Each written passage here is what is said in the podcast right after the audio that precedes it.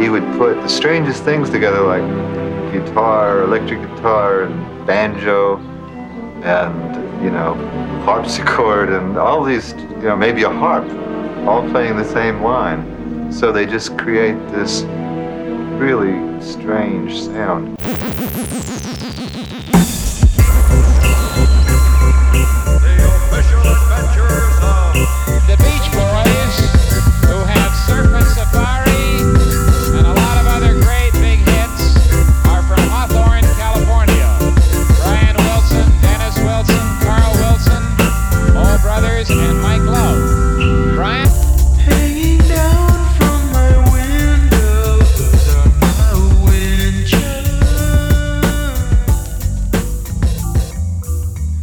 Hello, friends. Welcome back to the Sail On Podcast. This is Wyatt in Nashville, Tennessee, joined as always by Jason Brewer. Just moving and a grooving, everybody. As always, here we are, guys. We're back. We're still doing it, delivering you that hot, juicy Beach Boys content. So, we got a lot to talk about today. Let's get it started with the latest Beach Boys news.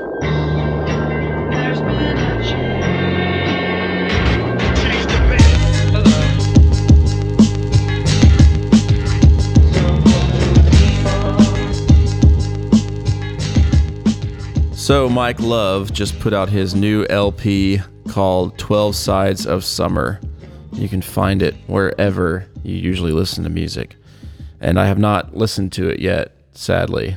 Um, I'm listening right now. I've been really busy, but uh, upcoming Mike Love documentary is in development as well. Just heard about that. So, very interesting. We've got a Brian Wilson and a Mike Love documentary coming soon.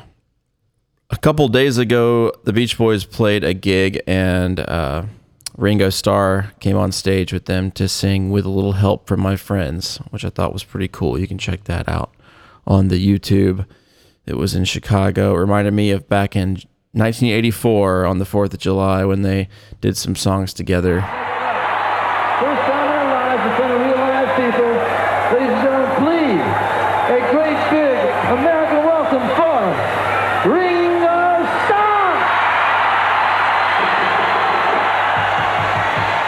I did just read the newest Endless Summer Quarterly magazine.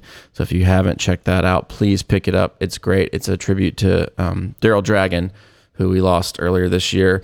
And it's really fantastic. And there's also a great little advertisement in the front cover. On the inside, your boys are in there. So thanks, David, for featuring us. And uh, thanks for always doing great work over there at Endless Summer Quarterly. That's esquarterly.com. You can subscribe there. And Brian is back on tour as of today. So you guys go check him out. I know that he got all the um, cards and letters from everyone and was really pumped about it. So thank you if you wrote into Brian. Hopefully he is doing great and hopefully you guys enjoy these shows. I will not be able to attend, but I'm looking forward to hearing about it from you guys, especially the zombies shows um, where they're doing all the surfs up and friends stuff. That'll be great. Yeah, I, I really wish I could see that. So, we've got a couple shows coming up. We like to meet you guys if you want to come out and say hey and have an adult beverage with us. Um, let us know that you're coming. And uh, we got some shows um, coming up this month. What do we have coming up, Jason? Well, we have August 8th in Fayetteville, North Carolina, August 16th in McMinnville, Tennessee, which is a reschedule. So if you guys saw that on our schedule earlier, uh, it's happening August 16th. August 22nd in Montevideo, Minnesota, 23rd of August in Red Wing, Minnesota, and the 25th of August in Forest City, Iowa.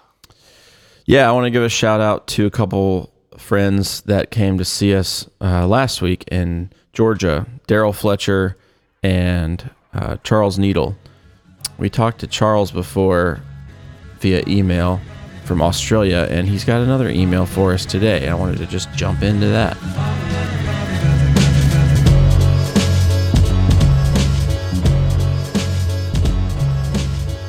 He says, Hey guys, you asked about when people first heard pet sounds. I'm 64, so if my memory of dates, etc., are a little off, that's my excuse.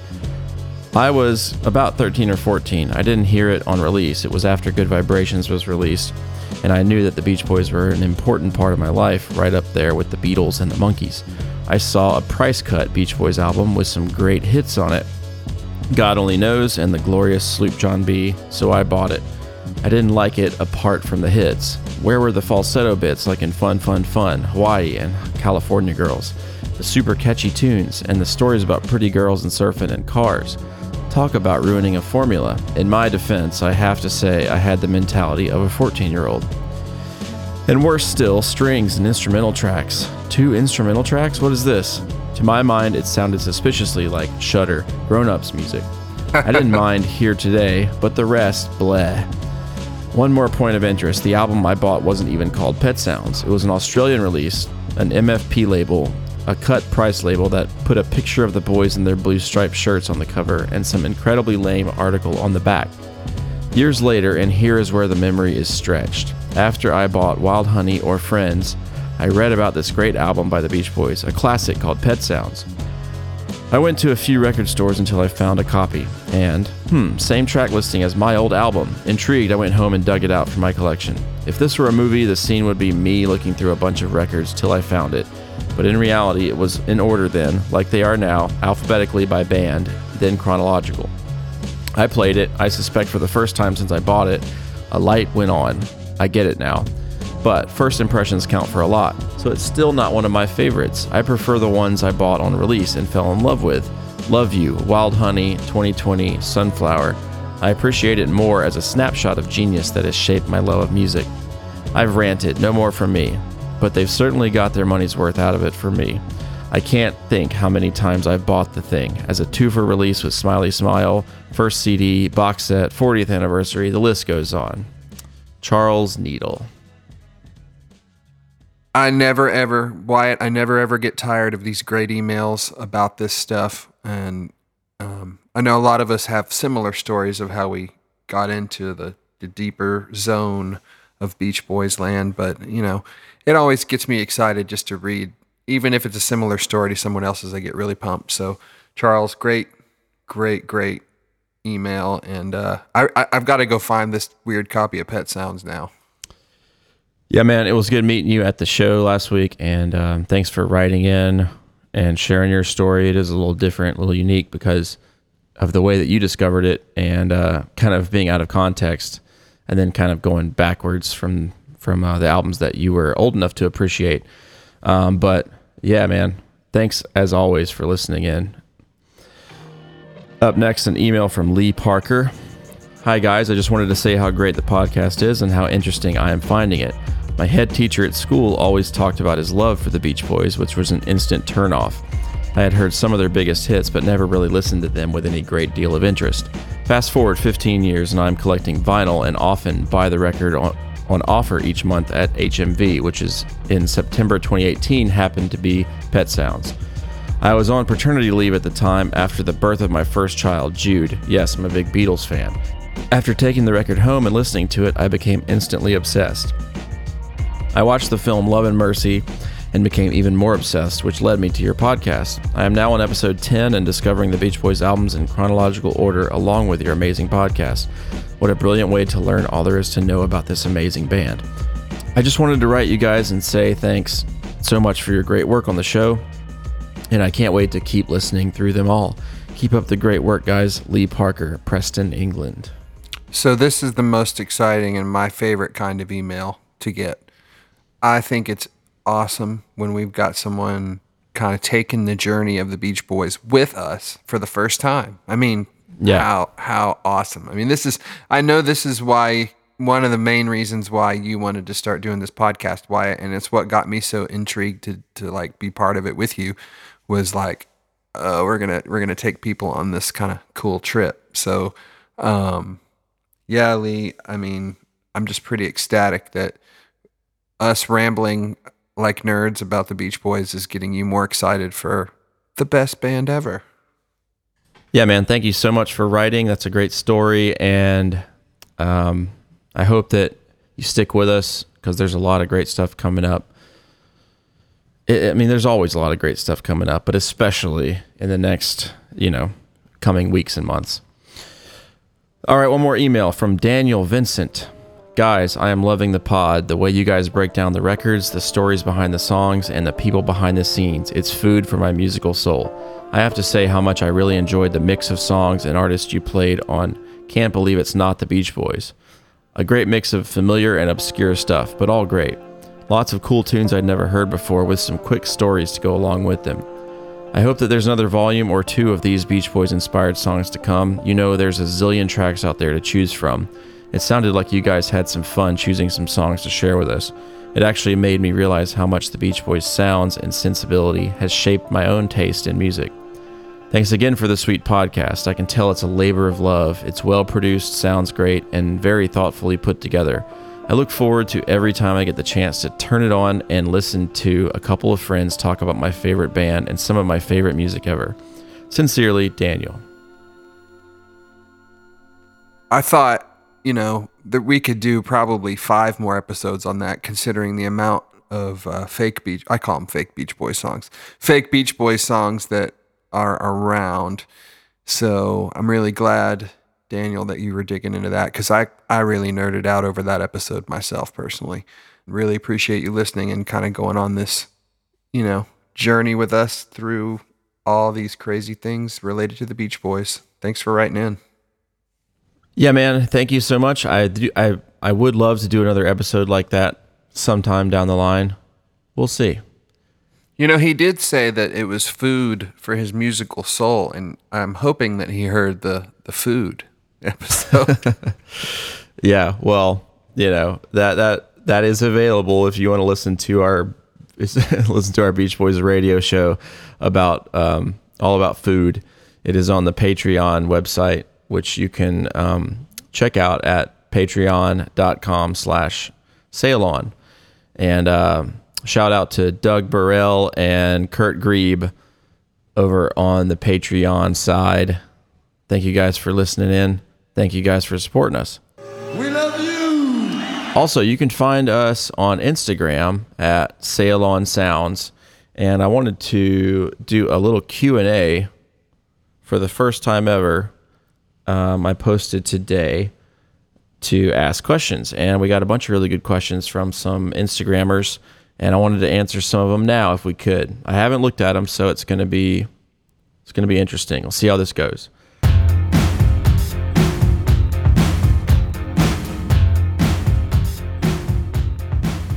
All right, the first one is from Fraser Cowan. What is your favorite track from Summer in Paradise? All right, here we go.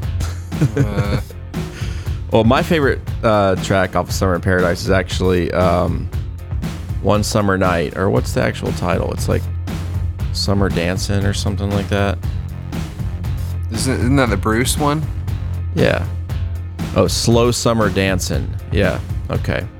But um, there's a couple other songs I like on that record. Any comment there? Uh, I, I don't like that record. uh, but you know, the title track's actually kind of cool. Yeah. Um, I mean, it's I've only listened to that record. I'm just being honest with you guys. I've listened to it like three or four times, maybe, just because it's hard to listen to, and I'm just like I'm never in the mood. I'll jam still cruising with you guys anytime, though. Let me tell you. this is from Jamie Arnett. Have you guys ever considered growing cool 70s era Beach Boys beards? Would if I could, Jamie. Would if I could. Wyatt can. Well, a couple of us have grown not so cool Beach Boys 70s beards. They haven't gotten that big. We try and keep it pretty kempt. Um, but, I mean, don't tempt me. I will definitely love to have a Beach Boys 70s Beach Boys beard. Another question from our friend Jackie. She says, Will you ever sing Surfs Up at one of your shows? I'm going to say probably not, but I wouldn't rule it out. Just leave it at that. It's a good one. Troy Owen says, Will you cover Mike Love's unofficially released albums? Well, yeah, we're going to talk about everything. Everything. And I do mean everything. Country love. Man, Country Love is floating out there right now. somebody sent me a new copy of Country Love. Whoa. So I don't know what's going on right now on the internet, but some some, some drifter on the internet sent me a copy of Country Love in high, in high quality. So hey, I haven't man, jammed it yet. Here's country love, Exactly. man. So shout out to the anonymous um, Beach Boys drifter that sent me that. Patrick Miller says, "Which Beach Boys song did you think you knew how to play correctly but had it all wrong?" I would say for me, uh, it wasn't necessarily the playing, but um, a lot of the early Beach Boys stuff, the singing is, is a little bit more complex than than it seems. But um, I play bass, so there wasn't a lot of confusion about what, what the parts were.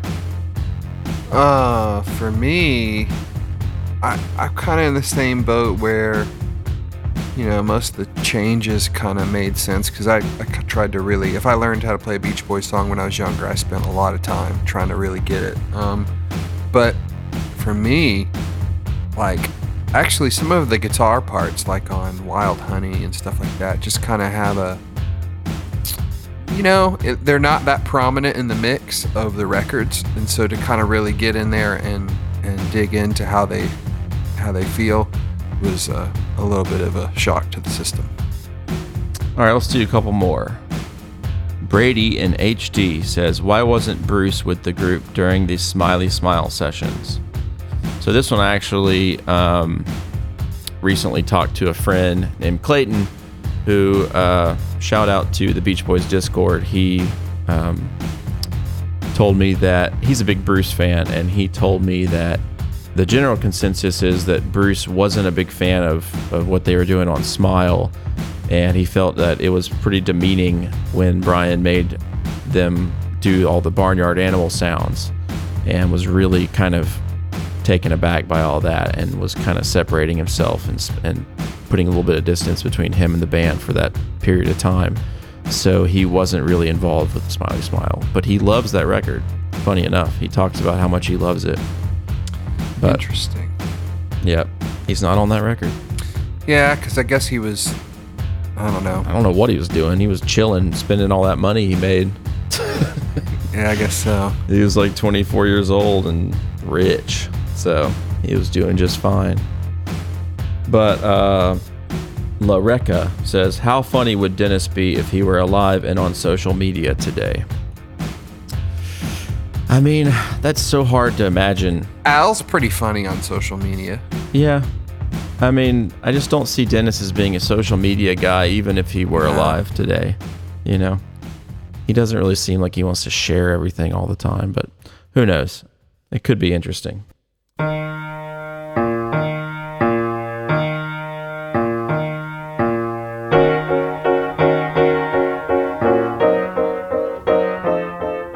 So we were talking about pet sounds, of course. We're still rolling through these tracks. Um, that brings us up to Friday, February 11th, 1966, where Brian brought in another new tune to work on with the Fabulous Wrecking Crew and Chuck Britz at 9 a.m. at Western Studios. This track was called Don't Talk, Put Your Head on My Shoulder. So back in October 13th, 1965, as we talked about, Brian was in the studio doing a lot of little interesting demos and, and side projects. And one of the things he laid down was a piano demo of this track.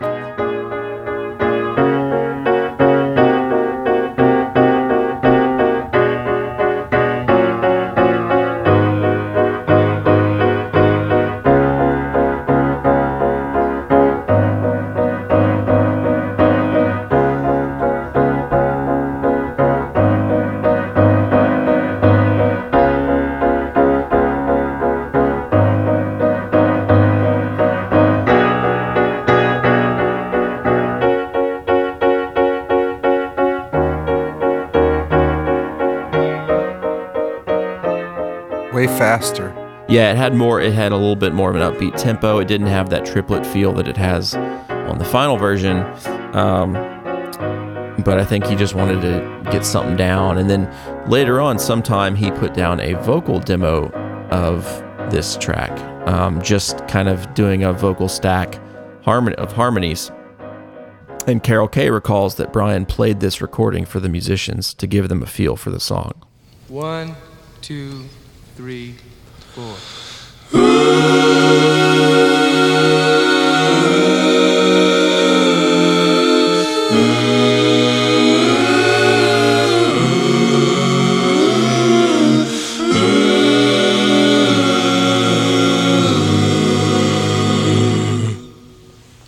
Next, next open up that voice. Okay. which I thought was really cool. Um, because it, as far as I know, they they did this track really quickly. I think they got it in two takes. So crazy. No,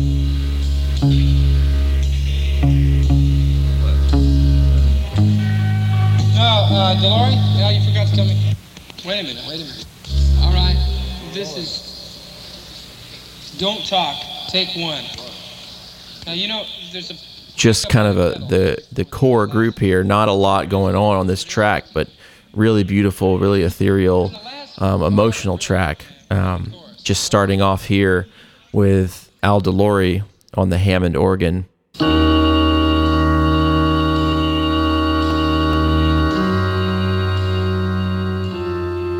uh, being joined by Hal Blaine playing just simple quarter notes on the ride. And then Lyle Ritz and Carol Kaye doubling the bass part.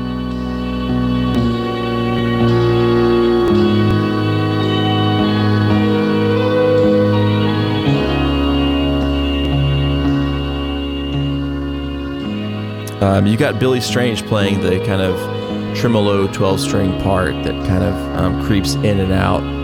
And then uh, Glen Campbell's doing the more lead style guitar lines.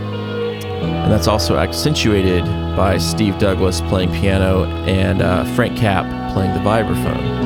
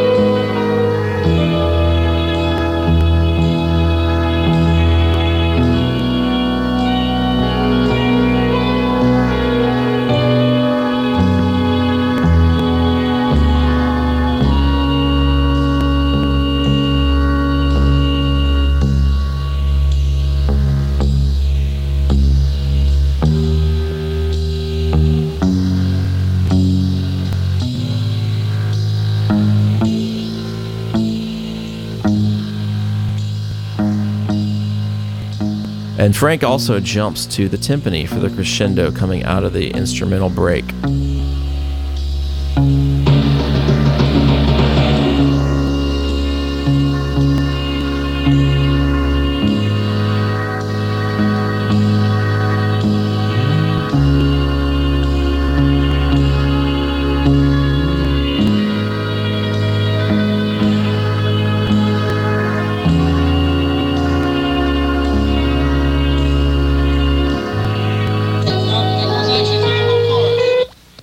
Overdubbed a string quartet on April 3rd, which was beautifully arranged and really was one of the centerpieces for this particular track.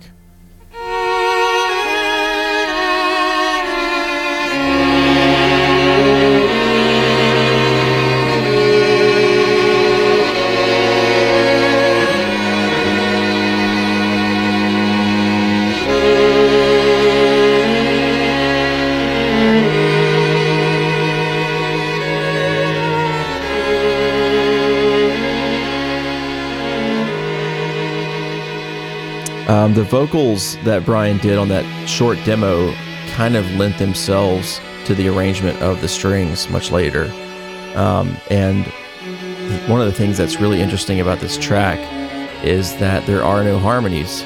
It's uh, just Brian and the band, and the strings kind of take over where vocals would have been. Um, and the, the strings are very emotional and very um, evocative of the mood of the song. You can listen to this track and feel where this song is coming from and feel the emotion in the writing.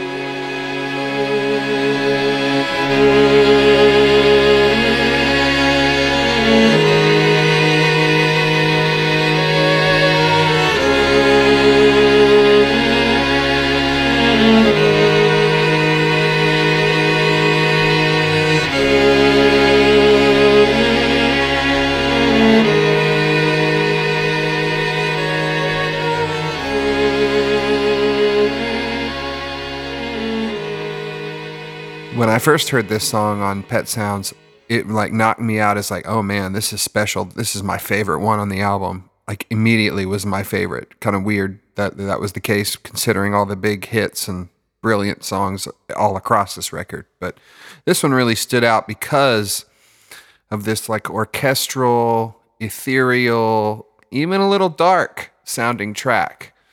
And I was just really drawn to that. And there's a moodiness and a lot of passion in the track. And that comes in right off the riff, right off the beginning, with the um, the way that that upright bass is being played, and that tremolo picked lead guitar, and then the orchestra comes in. I mean, just listening to it today, even I got a little emotional because it's a really emotional track. It's probably the most emotional track on the record, next to Caroline No, I think. There's just something about it it definitely, even without the amazing vocal that Brian put on it, emotes such emotion and such a thing that really kind of hits me to my core um, with just the way it says. I mean, it it's probably one of the ultimate uh, examples to me and how music can really speak down to your soul, man.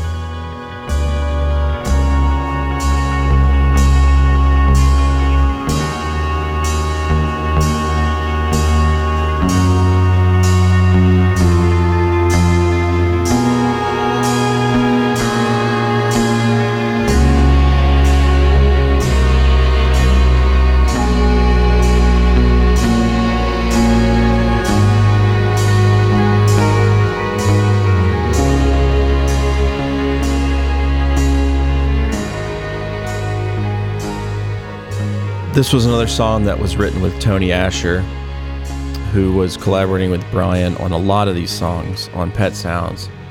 And uh, he says, It's strange to sit down and write a song about not talking. As often happened, Don't Talk evolved from one of our seemingly inconsequential discussions about dating and nonverbal communication. That's a very difficult thing to translate into a song, but we managed to do it and it came off well.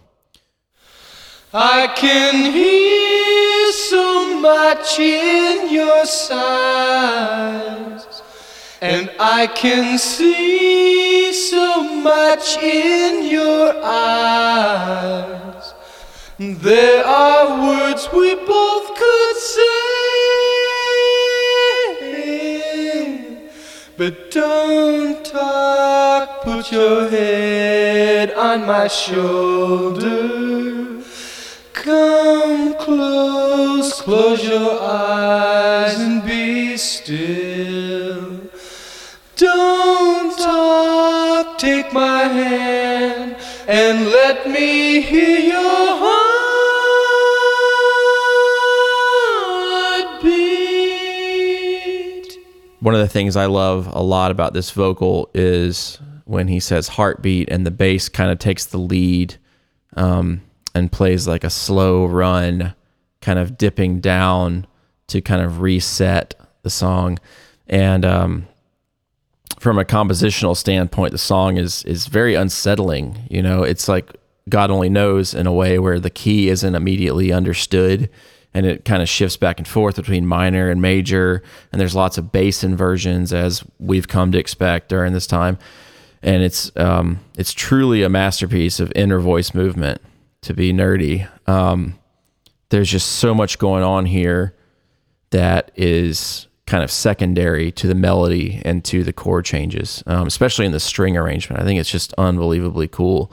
And um, if you listen to the track, especially during the instrumental break, um, it's just it's mind-numbingly intricate as far as like the chord voicings, um, and it's it's to a, a point where I think Brian himself was challenging his writing and his arranging um, to a new to a new level. Um, and I don't know anybody else that was doing that sort of thing at this time. It was really, really next level.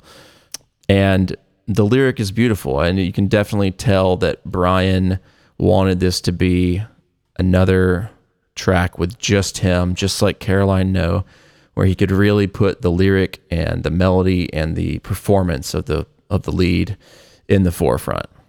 So it's kind of a somber song, you know. Um, there is a lot of doubt here in the lyric. Let's not think about tomorrow. Is it their last night together? Is he leaving? Is he going somewhere? It's a really sweet song, but it's also there's a lot of sadness in it. And I think that's you know what you can say about a lot of these songs, like God Only Knows and Caroline No. And uh, it's an absolutely beautiful melody that Brian sings in a way only Brian can sing. Um, I think I read a quote from Jon Stebbins recently. He said, um, There seems to be a constant shadow of doubt that overwhelms any lasting sense of well being or peace of mind. And I think within the composition, you get that as well as in the lyric and the vocal. Um, and as he ascends to, you know, listen, listen, listen, that part it just kills me because it's it's you know it just takes a break and there's nothing but the music and you can actually really really listen to the you know ridiculous talent that's on display by both Brian and the Wrecking Crew performing this amazing track. It's a 10 out of 10 for me, obviously. I can hear so much in your and I can see so much in your eyes. There are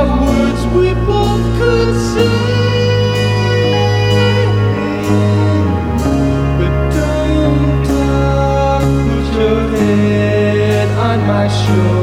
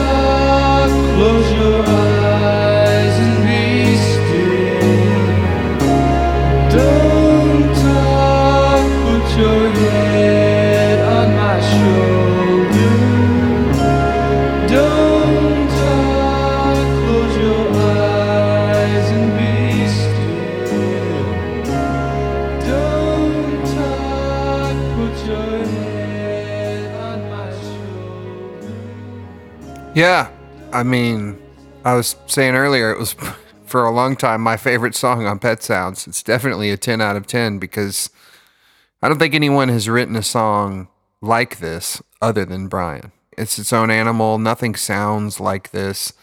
Nothing has come close to being as emotive as this, if you ask me.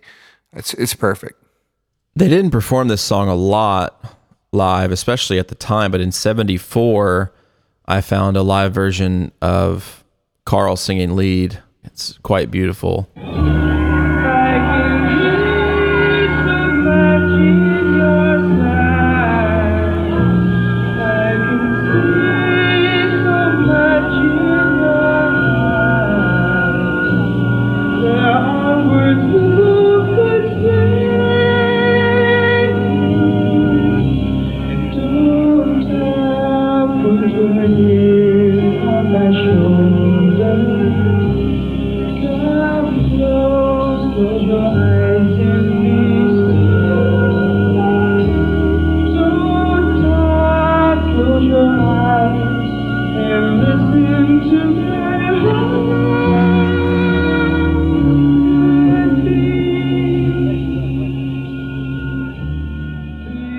It sort of extends like um, i know there's an answer like an octave and a half in the vocal range and it's something that not a lot of people can do especially not in a way that is soulful and beautiful like like brian does. So um, hearing carl do it was really really awesome.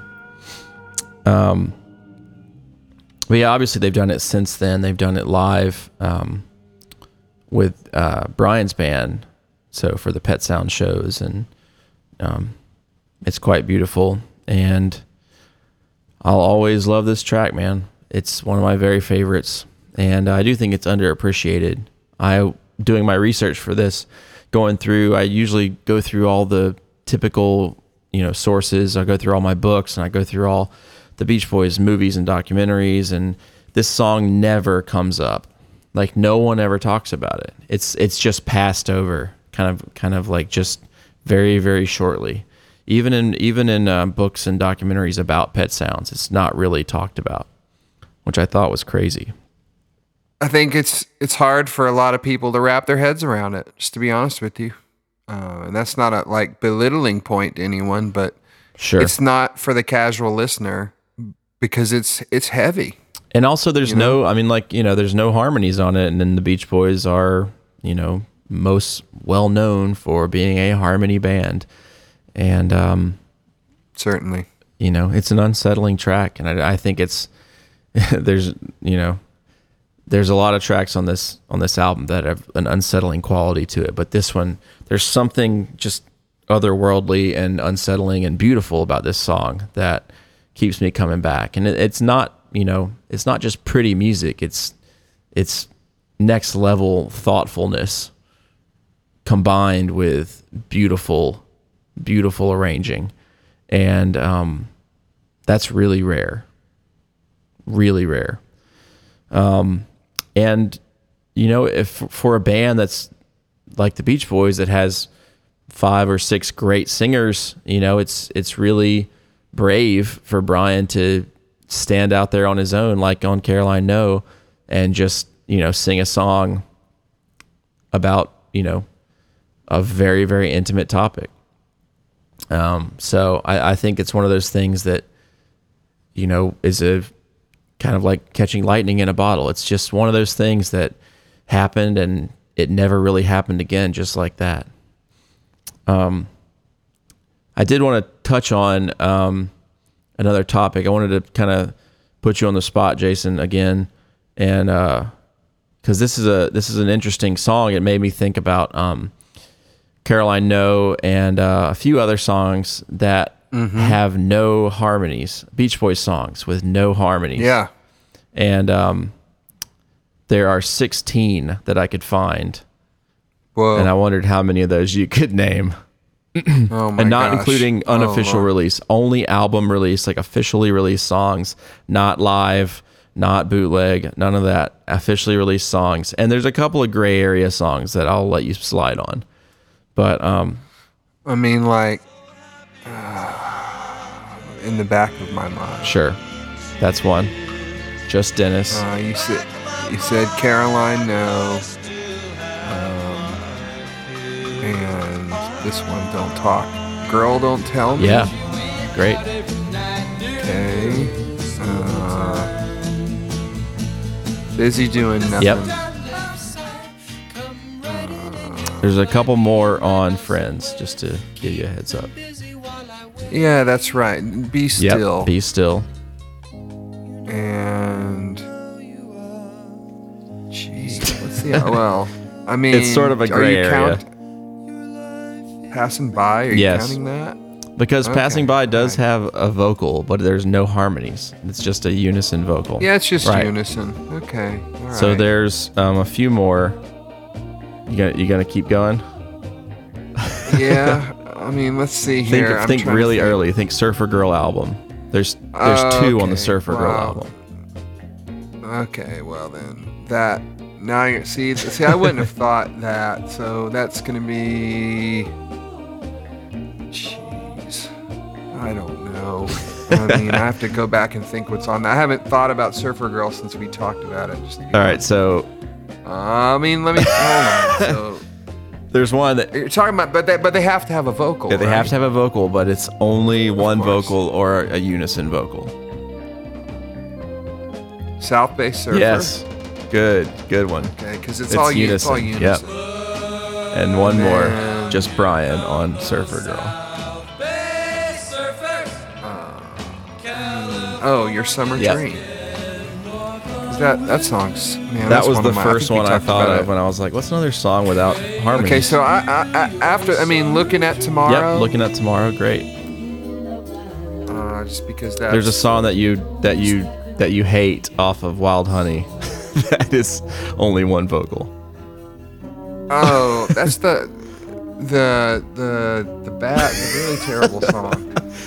On you said Wild Honey or Wild or Honey. We're talking Smiley. Smile. Wild Honey. Oh, it's uh how she boogalooed Yeah, how it. she boogalooed it. Yeah, that song, that song stinks. I look, I look forward to talk. I mean, you know what? That's the redeeming quality of that song, and I'll save the rest of my opinion later. But the organ's rad. Yeah, and Carl sounds good. I mean, they all sound good. Come Yeah, on. it's But not just terrible. That's a, It's well, not Summer in Paradise. yeah, yeah, yeah. All right, so there's one. I'm gonna give you some hints because we gotta roll through this. There's one on the Christmas album. We've talked about this before. blue. Yeah, it Blue Christmas. There's Okay. one that is kind of a joke song on Summer Days, Summer Nights. Uh, bugged at my old Yep. man. There is one that is kind of a. gr- These last three are kind of gray area, but they do count, I think. So one of them off of Smile. Um, Old master painter no, or whatever. you're close. Or I mean, I mean, you are my sunshine. Mm-mm. No, That does that have any harmony? yeah, there's harmony on that. Oh, um, jeez, I don't know. I'm what's in on great Smile shape. Without that. Oh Yeah. yeah, well, because they never finished it. And then the other two are um, part of a suite, if you will. And that's my only hint that I can give you.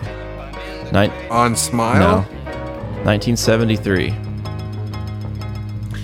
Oh, the song, the California Saga with the No. poem. No, that's got Yeah, harmonies they have on harmonies. Um, yeah. Dang. Trader. Mm-mm. No, that has harmonies too. I don't know. I'm striking out on stuff on Holland. This is I tough. It's not on Holland.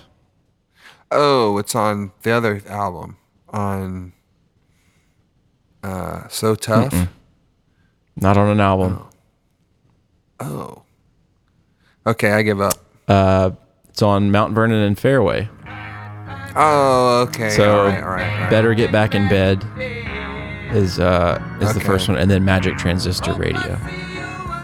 Oh yeah, of course. So yeah, those are really tough, and you So- did you did really good for that because that's What about bunch. what about Cuddle Up?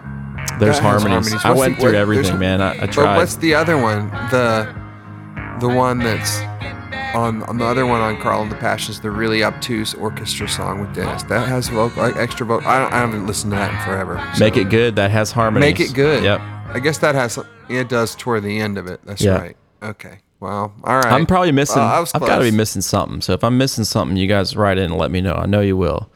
But I feel like I got. I feel like I got all of them. I think there's 16 songs, and you notice that they all kind of stop in like the early 70s because like after that they were just like let's throw harmonies on everything, you know. And it's like I think Oh, it yeah. takes a little bit of guts to just put a song on a record and not lazily like I think, you know, a lot of bands would do, but like just purposefully saying, look, no, no harmonies on this, just this lead vocal, just this performance.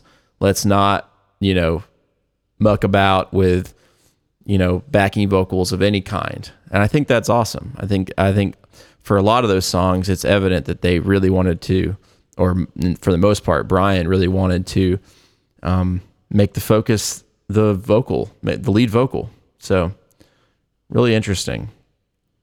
Uh, it hasn't happened in a long time. So something food for thought there, my friends. Uh, there's a really cool version on the 1993 Linda Ronstadt album called Winter Light that uh, you guys should check out. It's pretty rad.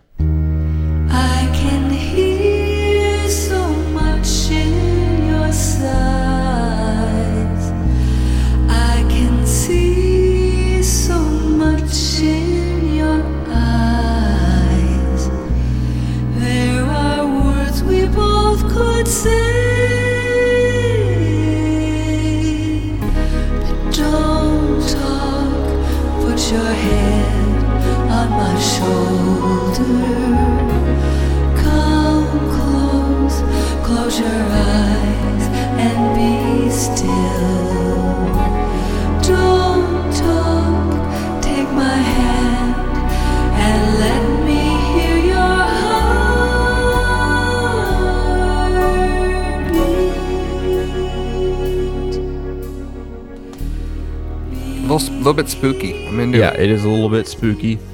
Um, and this song is a little bit spooky. I'm telling you, this song is.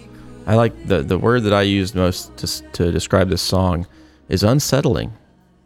Beautiful but unsettling. Much like a lot of the Beach Boys music, and some of the Beach Boys themselves. Yeah, next time we'll be talking about another great song called I Just Wasn't Made for These Times. Thank you guys for listening.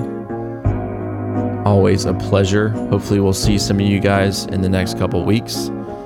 And until next time, you can check us out on Facebook, on our Facebook group, Sail On, the Beach Boys Appreciation Group. On our website, sailonsounds.com, sailonpodcast at gmail.com if you want to send us a message. Give us a shout at 615 606 3887 for voicemail.